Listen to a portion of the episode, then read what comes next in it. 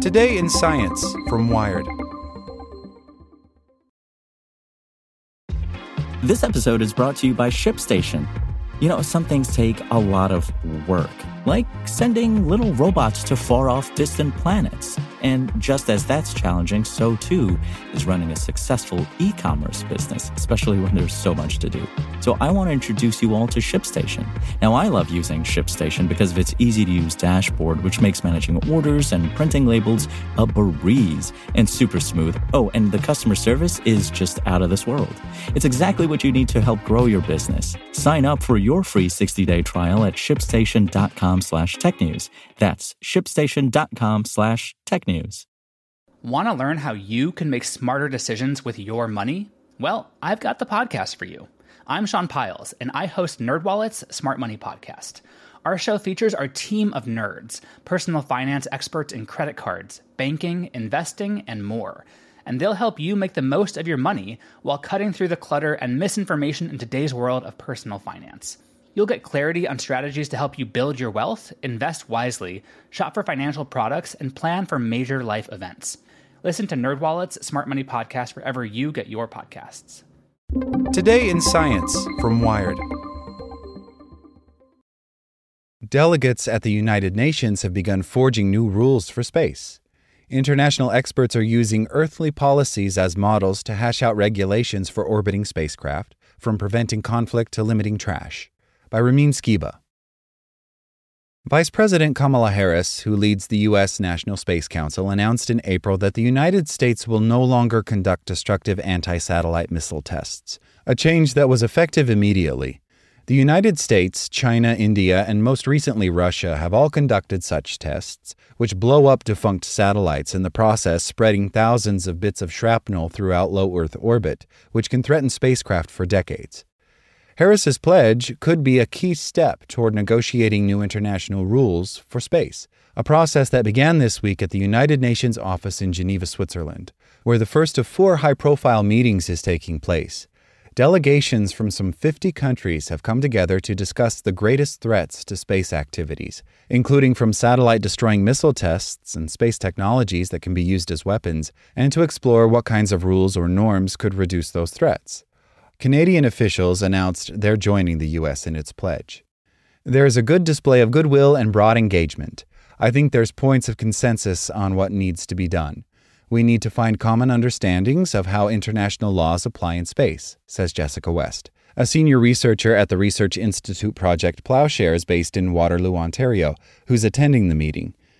Many representatives from non governmental organizations and from the space industry have come to Geneva as observers.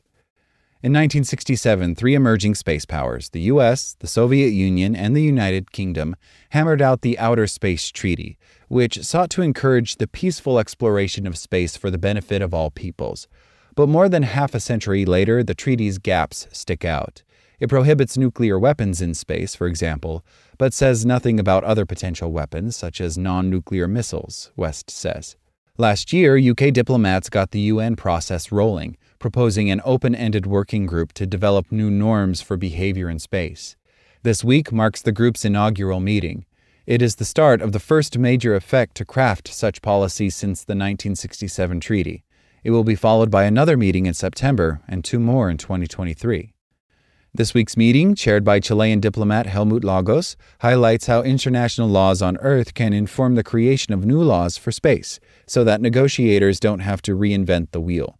Probably aviation and the law of the sea are the two domains that have the most similarities to outer space. The laws and principles cannot be applied in a copy and paste sort of manner, but they can certainly be analogized, says Almudena Azcarate Ortega, a space security researcher at the UN Institute for Disarmament Research and a speaker at the meeting. She cites the principle of due regard, basically an international golden rule, which requires countries to be considerate of others' interests while conducting their own activities. Flinging satellite shrapnel into orbit seems to violate that concept.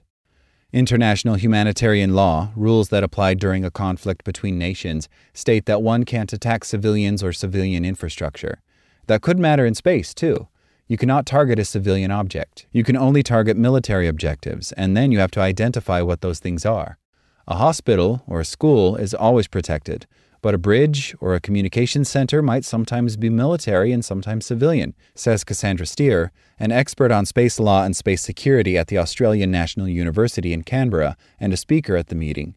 The idea of proportionality, which prohibits attacks on objects that mainly have civilian use and yield little military advantage, should be applied to space as well, she argues. That makes for a thorny debate for space diplomats considering the abundance of dual use technologies. Azcarate Ortega says dual use refers to things like GPS and Earth imaging satellites, which have numerous everyday uses but which military clients take advantage of as well. She distinguishes those from dual purpose devices, like a robotic arm intended for servicing spacecraft or removing a derelict craft from orbit, which can be repurposed as a weapon against an adversary's satellite.